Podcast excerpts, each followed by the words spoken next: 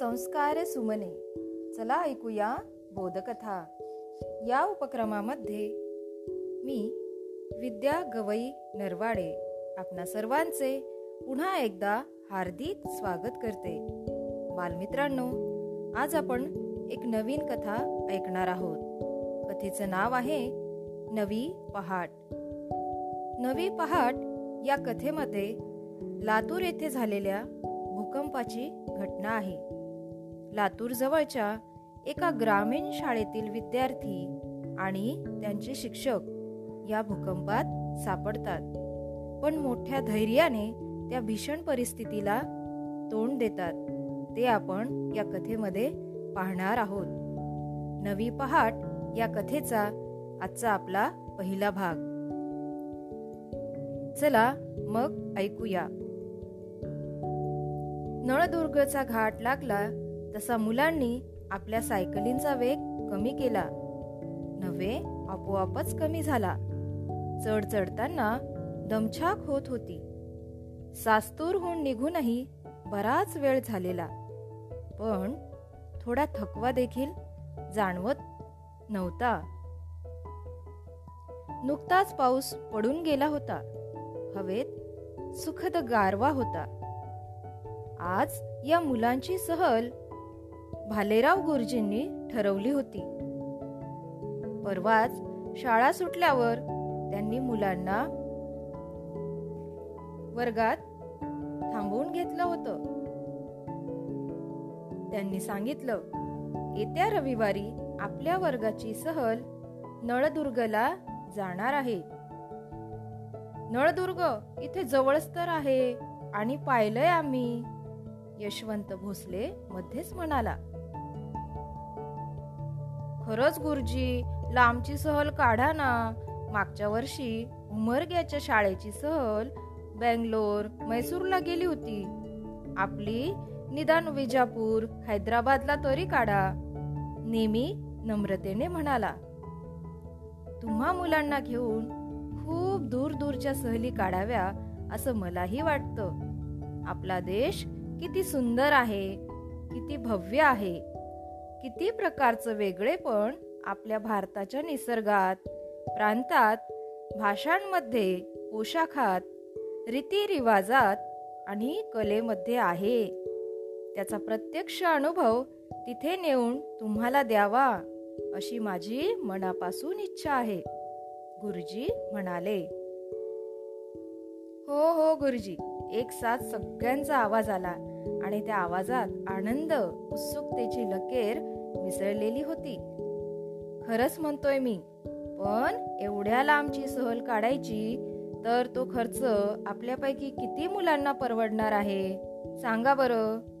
अगदी रेल्वेचं कन्सेशन मिळून देखील प्रत्येकी सहाशे रुपये खर्च येणारच. आहे का मग तयारी? गुरुजींच्या या प्रश्नावर एकदम शांतता पसरली. एखादा दुसरा सधन गावकऱ्याचा मुलगा सोडला तर कुणालाच एवढे पैसे खर्च करणं शक्य नव्हतं. यशवंताच्या वडिलांची शेती होती आणि कमी पावसामुळे शेती जेमतेम पिकायची. यंदाच त्यांनी भूविकास बँकेचं कर्ज घेऊन शेतात डाळिंब आणि बोरांची लागवड केली होती. सात आठ माणसांच्या कुटुंबाचा खर्च भागवताना जीव मेटाकुटीला यायचा.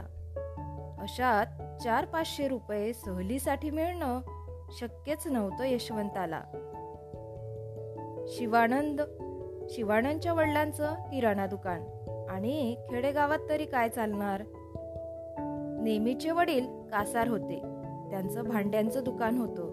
पण धंदा बेतास बाद रजाकचे वडील कामधंद्यासाठी भिवंडीला होते. पण चार बहिणी दोन भाऊ आई आणि आजोबाबरोबर रजाक इथेच राहत होता. त्याची आई शेतावर मजुरीला जायची. कुठे खुरपणी भाजीपाल्याची तोड भुईमुग वेचणं अशी कामं तिला करावी लागत. येताना जळण्यासाठी चार काट्या कुट्या गोळा करून आणायची. घरी दोन शेळ्या होत्या. त्यांच्यासाठी रानातून येताना चाराही आणायची. रझाकचे अब्बाजान भिवंडीवरून त्यांना घर खर्चासाठी पैसे पाठवायचे. पण एखाद्या वेळी पैसे आले नाहीत की रझाकचे आणि घरच्यांचे सगळ्यांचे हाल व्हायचे. गेनूची आई प्राथमिक शिक्षिका होती. तो लहान असताना त्याचे वडील वारले होते. एक मोठी बहीण होती. तिचं लग्न मागच्या वर्षीच झालं होतं. गेनूला शिकून मोठा करायचं असं त्याच्या आईनं ठरवलेलं. त्यासाठी ती बचत करायची. आणि त्याचे असे फालतू लाड त्यामुळे चालायचे नाहीत. गणेशचे वडील एस टीत कंडक्टर होते. बाकीच्या मुलांची घरची परिस्थिती जेमतेमच होती. त्यामुळे लांबच्या सहलीच्या खर्चाचा आकडा ऐकून सर्वजण चूप बसले. तर मुलांनो आपण जरी दूरची सहल काढू शकलो नाही तरी या रविवारी नळदुर्गला जाऊया. तेही एस टीनं नाहीतर सायकलवरून. तुम्ही यापूर्वी नळदुर्ग पाहिला असेल तरी सर्वांनी मिळून जाण्यात एक वेगळीच गंमत आहे. आपण पुढच्या वर्षी सायकलवरून विजापूरला जाऊया. आणि यंदाच्या दिवाळीच्या सुट्टीत रायगड प्रतापगड असं पायी गिरीभ्रमण करू. तो एक अतिशय थरारक प्रेरणा देणारा आणि इतिहासाची ओळख करून देणारा असा जिवंत अनुभव असेल. गुरुजींच्या या आश्वासनानं सर्वच मुलं हुरळून गेली.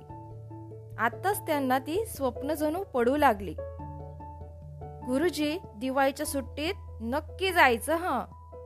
यशवंत म्हणाला हो हो अगदी नक्की. पुण्याच्या गिरीभ्रमण संस्थेशी मी आत्ताच पत्रव्यवहार सुरू करतो. गुरुजींनी आश्वासन दिलं.